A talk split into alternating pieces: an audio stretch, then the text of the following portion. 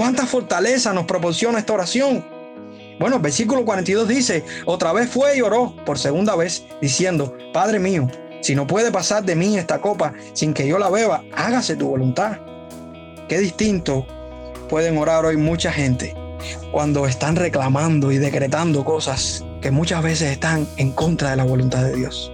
Pero qué diferente es esta oración humilde, sujeta y reverente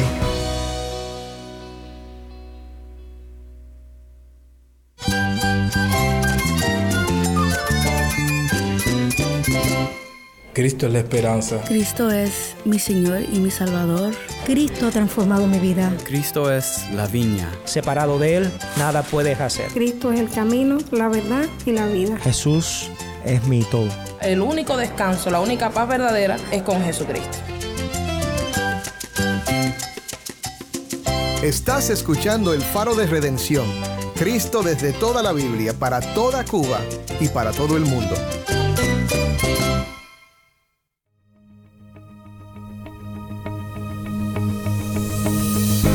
Hola, soy el pastor Dani Rojas, el nuevo director y locutor del Faro de Redención.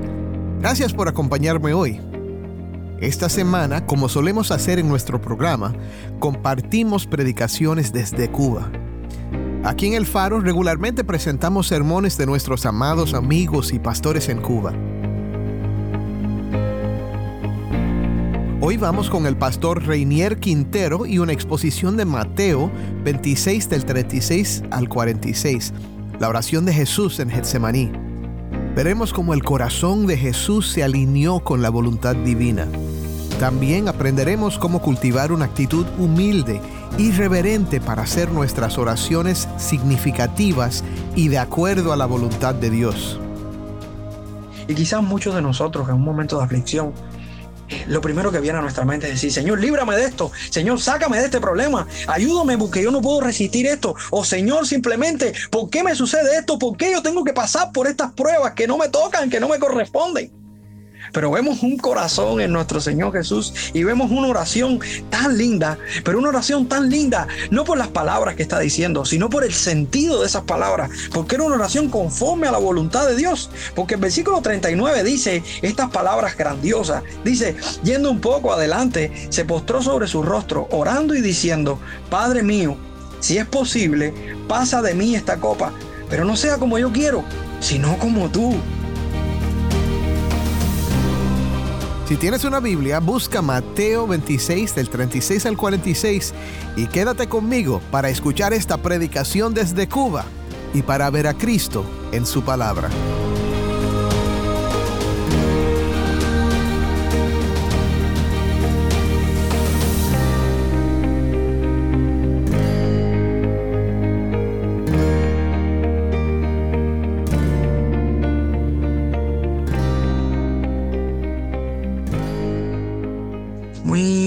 Días, hermano. Gracias al Señor por darme el privilegio de compartir su palabra. Estoy muy agradecido por esto. Es un privilegio y un honor poder respetar y reverenciar la palabra de Dios. Y le invito en esta mañana a gozarse con ella y a poder interiorizar en el consejo del Señor para nuestra vida. ¿Estás teniendo momentos de aflicciones? ¿Estás frente a tentaciones y no tienes fortaleza para actuar ante ellas a la manera de Dios? ¿Crees que es sabio contar con Dios para cada decisión o situación que tenemos que enfrentar en la vida? ¿Crees que orando conforme a la voluntad de Dios encontraremos solución a nuestros problemas? Bueno, preguntas como estas nos hacemos a diario y preguntas como estas podemos encontrarle respuesta a un texto que quisiera compartir en esta mañana. Le titulé el mensaje de esta mañana, Vamos a Getsemaní, nuestro huerto de oración. Vamos a Getsemaní nuestro huerto de oración. Y le invito a buscar en la palabra en Mateo capítulo 26, versículo del 36 al 46. Dice así la escritura. Entonces llegó Jesús con ellos a un lugar que se llamaba Getsemaní y dijo a sus discípulos, sentaos aquí, entre tanto que voy allí y oro. Tomando a Pedro y a los hijos de Zebedeo, comenzó a entristecerse y angustiarse en gran manera. Entonces Jesús les dijo, mi alma está muy triste hasta la muerte. quedaos aquí y velad conmigo. Yendo un poco adelante, se postró sobre su rostro, orando y diciendo, Padre mío, si es posible, pase de mí esta copa, pero no sea como yo quiero, sino como tú. Vino luego a sus discípulos y los halló durmiendo y dijo a Pedro, Así que no habéis podido velar conmigo una hora. Velad y orad para que no entréis en tentación. El espíritu a la verdad está dispuesto, pero la carne es débil. Otra vez fue y oró por segunda vez, diciendo, Padre mío, si no puede pasar de mí esta copa sin que yo la beba, hágase tu voluntad. Vino otra vez y los halló durmiendo, porque los ojos de ellos estaban cargados de sueño. Y dejándolos, se fue de nuevo y oró por tercera vez, diciendo las mismas palabras. Entonces vino a sus discípulos y les dijo, dormid ya y descansad. He aquí, ha llegado la hora, y el Hijo del Hombre es entregado en manos de pecadores. Levantaos, vamos, ved, se acerca el que me entrega. La oración es tan importante que sin ella los sinsabores de las aflicciones y tentaciones nos debilitarían tanto que al final terminaríamos tomando pésimas decisiones y pagando sus lamentables consecuencias.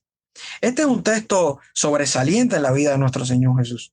Es ahí donde están declaraciones trascendentales que de aplicarse correctamente tendríamos mucha tranquilidad y seguridad ante los avatares de la vida cristiana. Nuestro Señor estaba en los últimos momentos de su vida en la tierra. Él le había dicho a sus discípulos anteriormente, sabéis que dentro de dos días se celebra la Pascua y el Hijo del Hombre será entregado para ser crucificado. ¿Qué tendría que enfrentar Jesús si no era el desaliento y la tentación de no cumplir su misión por la cual había venido a la tierra? Él estaba expuesto a las maquinaciones engañosas de los principales sacerdotes, los escribas y los ancianos del pueblo, quienes tuvieron un acuerdo para matarle. Él sabía todo, sobre todo que sería traicionado por uno de sus amigos, quien tenía un plan malévolo predeterminado para entregarle. En fin, para alguien que en toda su capacidad está consciente del calvario que iba a enfrentar y sobre todo enfrentarse a la furia del Padre en la cruz, el semaní se convertiría en su huerto de oración. ¿Qué aprendemos de este texto? ¿Qué aprendemos y qué lecciones aprendemos de este texto en Mateo capítulo 26, versículo del 36 al 46? Bueno, hay dos ideas que resaltan a mi mente cuando, cuando leo este texto. Y la primera idea que resalta es que la oración es imprescindible en el día de la aflicción. La oración es imprescindible en el día de la aflicción. ¿A qué fue Jesús a Getsemaní? Bueno, si leemos el versículo 36, dice, entonces llegó Jesús con ellos a un lugar que se llamaba Getsemaní y dijo a sus discípulos, sentados aquí, entre tanto que voy allí y oro. ¿A qué fue Jesús a Getsemaní? A orar. Jesús fue a Getsemaní con un propósito y su propósito era orar. Jesús era un hombre de oración. Jesús era un hombre que oraba todo el tiempo. Si analizamos la vida de Jesús y hacemos un estudio de la vida de Jesús, nos damos cuenta que Jesús oraba en muchos momentos de su día. Ahora, un hombre de oración, un hombre que, vive su vida de oración, ahora está enfrentando una situación difícil. ¿Cuánto más no va a orar en esta situación difícil que está enfrentando? Jesús estaba en una total agonía. Él estaba enfrentando aflicciones en su espíritu. De hecho, el versículo 37 y 38 dice, y tomando Pedro y a los dos hijos de Zebedeo, comenzó a entristecerse y a angustiarse en gran manera. Entonces Jesús les dijo, mi alma está muy triste hasta la muerte. Quedaos aquí y velad conmigo. Él comenzó a entristecerse y a angustiarse en gran manera. De hecho, si vemos la palabra entristecerse, podemos deducir y podemos pensar de que la tristeza estaba siendo producida por un agente externo, algo externo a él estaba provocando esa tristeza, algo le estaba llevando a entristecerse. Él estaba angustiado. Es una perturbación, es una perturbación, pero tan grande, a una gran magnitud. Es como estar deprimido, como estar abatido. Es como estar lleno de angustia y pesar. Bueno, si leemos el Salmo 42.7 podemos entenderlo, porque el Salmo 42.7 dice, un abismo llama a otro a la voz de tus cascadas, todas tus ondas y tus olas han pasado sobre mí. Creo que este salmo ilustra muy bien, tipifica muy bien lo que podía estar enfrentando Jesús. Jesús dice en el versículo en el versículo 38, mi alma está muy triste hasta la muerte. ¿Qué provocaría tanta aflicción en Jesús que le llevaría a comparar su tristeza al punto de la muerte? Quizás podemos pensar que, que Jesús, como lo sabe todo, estaba pensando quizás en que Judas iba a llegar y lo iba a traicionar. Quizás, no sé, Pedro lo iba a negar. Él sabía eso o quizás un poco más difícil, los látigos que iba a recibir, eh, los golpes que le iban a dar, aún los clavos en esa cruz y el dolor que iba a sentir. ¿Cree usted que lo que estaba en su mente era esto? Bueno, yo tengo una idea diferente. Porque yo creo que lo que nunca Jesús había experimentado en toda la eternidad, lo iba a comenzar a experimentar a partir de ese momento. En ese huerto de oración, él estaba preparándose porque iba a enfrentar lo más grande, lo más terrible que puede enfrentar cualquier ser humano. Y era el juicio de Dios, era el castigo de Dios por el pecado de su pueblo. Jesús tendría que enfrentarse a la separación de su Padre. Jesús tendría que enfrentarse a la ira de Dios. ¿Te has imaginado en algún momento qué se siente estar en el infierno? ¿Qué se siente estar en el castigo eterno? ¿Qué se siente estar bajo la condenación y bajo la mano poderosa del Dios justiciero? Pues que esa mano se derramó sobre Jesús en esa cruz. Y Jesús tenía una visión bien clara de lo que iba a enfrentar. Jesús iba a experimentar el desamparo del Padre por amor a ti y por amor a mí. Qué tremendo es poder estar frente a ese Jesús, ese Jesús que está orando con temor, con aflicción, ese Jesús que estaba pasando una triste agonía. ¿Cuál era la excelencia de la oración de Jesús? Porque estamos viendo a Jesús orando en medio de la aflicción. Y quizás muchos de nosotros en un momento de aflicción, lo primero que viene a nuestra mente es decir, Señor, líbrame de esto, Señor, sácame de este problema, ayúdame porque yo no puedo resistir esto. O Señor, simplemente, ¿por qué me sucede esto? ¿Por qué yo tengo que pasar por estas pruebas que no me tocan, que no me corresponden? Pero vemos un corazón en nuestro Señor Jesús y vemos una oración tan linda, pero una oración tan linda, no por las palabras que está diciendo, sino por el sentido de esas palabras, porque era una oración conforme a la voluntad de Dios, porque el versículo 39 dice estas palabras grandiosas, dice, yendo un poco adelante, se postró sobre su rostro, orando y diciendo, Padre mío, si es posible, pasa de mí esta copa, pero no sea como yo quiero, sino como tú. Pero no sea como yo quiero, sino como tú. Jesús pide ser librado, si fuera posible, por supuesto. En su corazón estaba eh, el, eh, la tristeza, en su corazón estaba ese, ese dolor y esa eh, quizás desesperación de que lo que iba a enfrentar era lo más grande que podía enfrentar cualquiera. Y, y él ora. Pero lo que me gusta de esta oración es el sentido con el que Jesús está hablando Padre. Porque si nos detenemos y miramos bien, vemos cómo Jesús se refiere al Padre y le dice, Padre mío, mi Padre. Si es posible, si, si fuera posible, usted ha pensado en las palabras de Jesús en este momento de oración. ¿Qué tan diferentes son estas palabras de Jesús a muchas oraciones que hoy en día están llenas de reclamos y llenas de, de, de autoridad barata? ¿Qué oración más pura la oración de nuestro Señor Jesús. Qué oración más íntima la oración de nuestro Señor Jesús cuando oraba al Padre. Jesús no estaba orando a un genio de la lámpara que hacía su voluntad. Al contrario, Jesús estaba demostrando que él se estaba sujetando y humillando al Padre. Y en, en, humildad total nos está enseñando cómo debemos orar cuando estamos en momentos de aflicción. Humildemente, modestamente, en una, en una actitud de amor y de amistad con nuestro Señor, pero nunca en una actitud de reclamo ni de imposición. Siempre debemos venir ante Dios con humildad porque nuestro Dios es soberano, nuestro Dios es Señor y nosotros simplemente somos sus siervos, sus esclavos. Y un esclavo nunca le habla con autoridad a su, a su amo, simplemente se humilla, se entrega. Lo que me gusta de, esta oración no es solamente esto, porque Jesús utiliza un pero en esta oración. O sea, es como si dijera, no obstante o sin embargo, ese pero nos dice mucho. Porque Jesús puede estar padeciendo, pero Jesús se sobrepone a su necesidad, se sobrepone a su, a su crisis para decirle, pero que no sea como yo quiero, sino como tú, Señor. Tremendo, tremendo poder descansar en esta oración. Es una sobreposición a lo que vemos en nuestra vista, con nuestra vista limitada, para darle a Dios la primacía de nosotros. Es como decir que tengo un sentimiento que me insta a hacer algo. Pero cuando me, me enfrento a Dios y me enfrento a su palabra y, me expongo a, a, su voluntad, le digo, Señor, yo sé que esto me gusta, yo sé que esto eh, me, me hace sentirme bien, pero esto es lo que tú quieres, Señor. Si esto no es lo que tú quieres, haz tu voluntad, haz lo que tú quieras, Señor. Si tengo que perder esto por amor a ti, yo estoy dispuesto. Si tengo que dejar esto por amor a ti, yo estoy dispuesto. Qué gran lección nos enseña la oración de Jesús. Nadie ora correctamente si no ora conforme a la voluntad de Dios. Y Jesús nos lo está enseñando en este texto.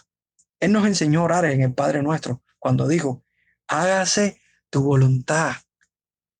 Él nunca nos enseñó a decir, Señor, haz nuestra voluntad. No, Él nos enseñó a orar, hágase tu voluntad. Señor, que sea como tú quieres. Nuestra vida depende de ti. No depende de lo que nosotros queremos o sentimos o soñemos o experimentemos.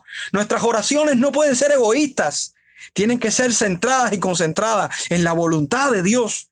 De hecho, hay un gran error en interpretar la Biblia con textos aislados. Si yo le leyera ahora a ustedes eh, eh, Primera de Juan capítulo 5, versículo 15, yo les diría, y si sabemos que Él nos oye en cualquier cosa que pidamos, sabemos que tenemos las peticiones que le hayamos hecho. Y podemos parar el texto así y decir, bueno, Dios nos está mandando a decir que vamos a recibir todas las peticiones que le hayamos hecho. Pero se nos olvidó que hay un versículo 14 y que nos enseña a orar conforme a la voluntad de Dios, porque antes de decir esto, la Biblia dice, y esta es la confianza que tenemos en Él, que si pedimos alguna cosa conforme a su voluntad, Él nos oye. Pero solamente conforme a su voluntad podemos experimentar de que Dios nos oye. Dios nos oye cuando oramos conforme a su voluntad, como Jesús está orando conforme a su voluntad. Me gustó lo que alguien escribió en un momento.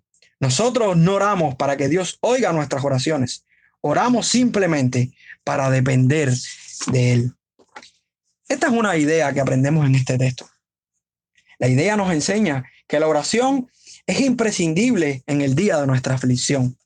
Estamos teniendo aflicción. Jesús tuvo aflicciones. Y de hecho, tuvo una aflicción que merecíamos nosotros. Tuvo tu aflicción y mi aflicción cuando fue a enfrentarse a madero. Tú y yo podemos estar teniendo aflicción. Pero confiemos, confiemos y clamemos a Dios. Él nos dio una herramienta poderosa para vencer nuestras aflicciones. Pero también aprendemos en este texto que la oración es imprescindible cuando enfrentamos la tentación. Martín Lutero dijo, si no paso dos horas en oración en la mañana, el diablo obtiene la victoria durante el día. ¿Qué es lo que estaban haciendo los discípulos de Jesús cuando Jesús estaba orando? Si leemos el versículo 40, entendemos. Dice, vino luego a sus discípulos y los halló durmiendo y dijo a Pedro, así que no habéis podido velar conmigo una hora. Pedro, una hora no has podido velar. en la guerra no hay vacaciones. Eso es como, como, como pensar de que ahora hay coronavirus y ahora hay situaciones con enfermedades y que en vez de nosotros estar orando de rodillas y teniendo nuestras disciplinas de oración diaria, estemos jugando con nuestros celulares o estemos entretenidos en las redes sociales o en tantos entretenimientos y, y lo más importante lo descuidamos. Pedro, Jesús te está llamando, porque estos no son tiempos de dormir, son tiempos de orar. Pero ¿qué debemos hacer? ¿Para qué lo debemos hacer? ¿Cuál es nuestra realidad espiritual? El verso 41 dice, velad y orar para que no entréis en tentación. El espíritu la verdad está dispuesto, pero la carne es débil. ¿Qué debemos hacer? Velad y orar. Son dos verbos en imperativo y dando la idea de que debemos continuar en un estado constante de oración. En un estado constante de oración. Y no es una sugerencia, es un mandato. Pedro dijo, sed sobrios y velad, porque vuestro adversario, el diablo, como león rugiente, anda alrededor buscando a quien devorar. ¿Para qué debemos orar? Y el texto nos, nos los aclara en el versículo 41. ¿Para qué? Para que no entremos en tentación. La forma de escritura aquí, en el idioma original, nos sugiere algo. Y nos sugiere que ellos todavía no habían entrado en tentación. De modo que cuando Jesús le está diciendo, velen y oren, les está queriendo decir de que antes de que ustedes sean tentados, ustedes velen constantemente y oren constantemente. ¿Qué quiero decirles con esto? Que nosotros no podemos esperar a tener nuestras tentaciones para tener una vida de oración.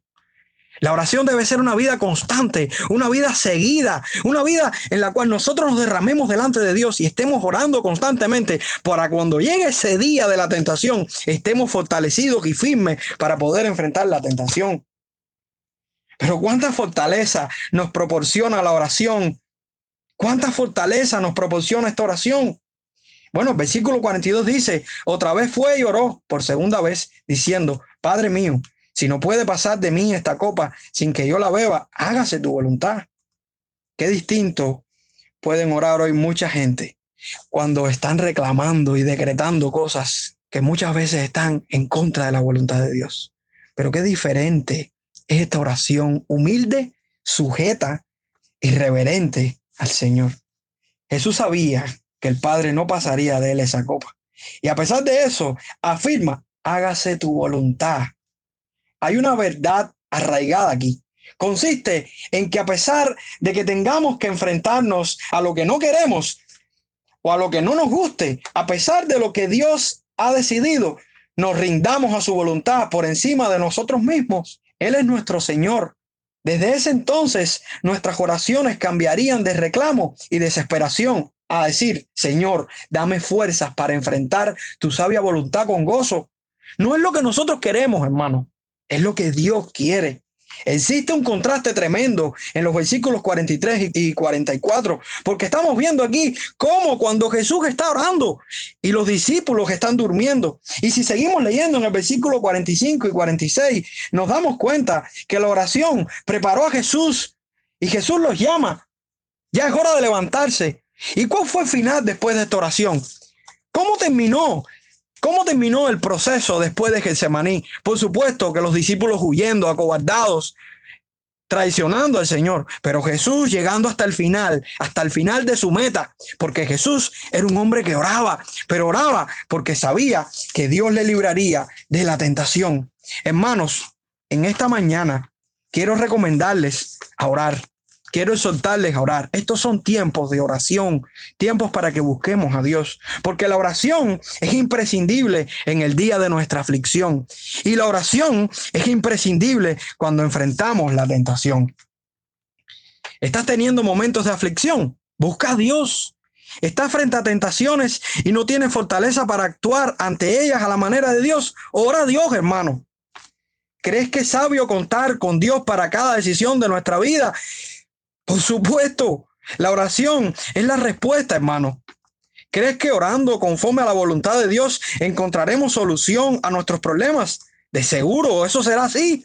A la manera de Dios, todo sucederá con gozo y con paz. Entonces, hermano, vamos a ese maní. Ese es nuestro huerto de oración. Vamos a ese lugar donde nuestro corazón se derrame, donde nuestro corazón se humille, donde nuestro corazón entregue todo lo que somos y todas nuestras asperezas, donde nuestro orgullo será destruido, donde nuestros planes y nuestros propósitos serán moldeados y, y transformados en la presencia del Señor.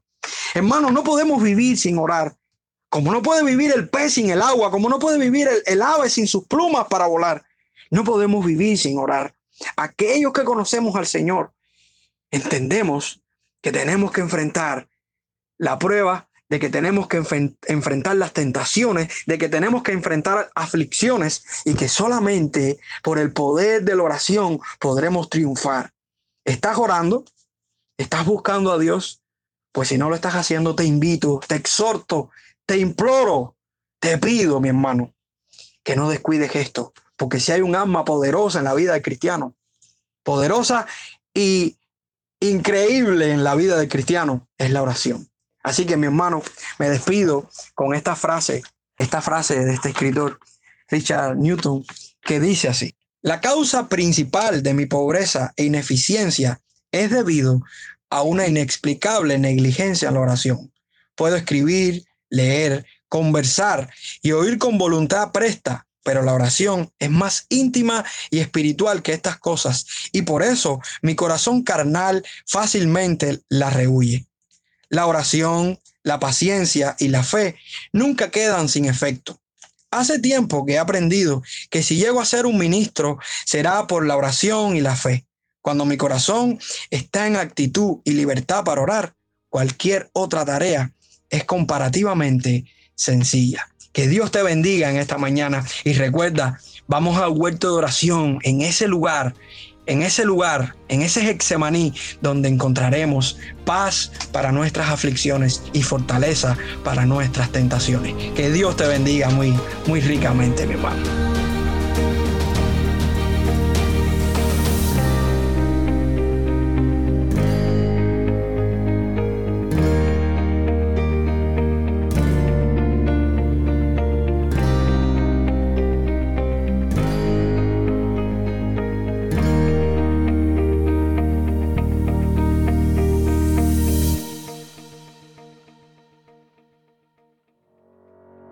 Qué bendición fue oír del pastor Reinier Quintero en su exposición de Mateo 26. Es siempre un placer para nosotros poder compartir la voz del pueblo de Dios en Cuba con todo el mundo.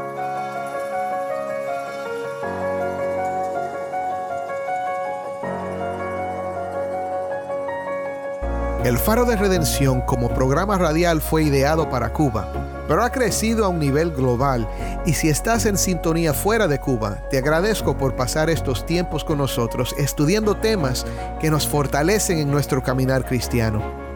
¿Tienes una historia que contarnos sobre cómo el Faro de Redención está impactando tu vida? Mándanos un correo electrónico a ministerio arroba. De nuevo, ministerio arroba el faro de. O si te es más fácil, puedes enviarnos un mensaje en WhatsApp. Nuestro número es 1-786-373-4880. 1-786-373-4880. Y no olvides que también nos puedes seguir en las redes sociales, en Facebook, Instagram y Twitter. Solo busca el faro de redención. Allí encontrarás más contenido durante la semana para animarte en tu fe y para mantenerte informado sobre el ministerio del faro. Y si estás en sintonía fuera de Cuba, te animo a que ores para unirte con nosotros en nuestra misión de hacer resplandecer la luz de Cristo en Cuba y de compartir la voz del pueblo de Dios en esta hermosa isla con oyentes en todo el mundo. Para hacer tu donativo a este ministerio apoyado por personas como tú, que aman a Cuba y aman a Cristo, visita nuestra página web elfaroderedención.org diagonal donar. elfaroderedención.org diagonal donar.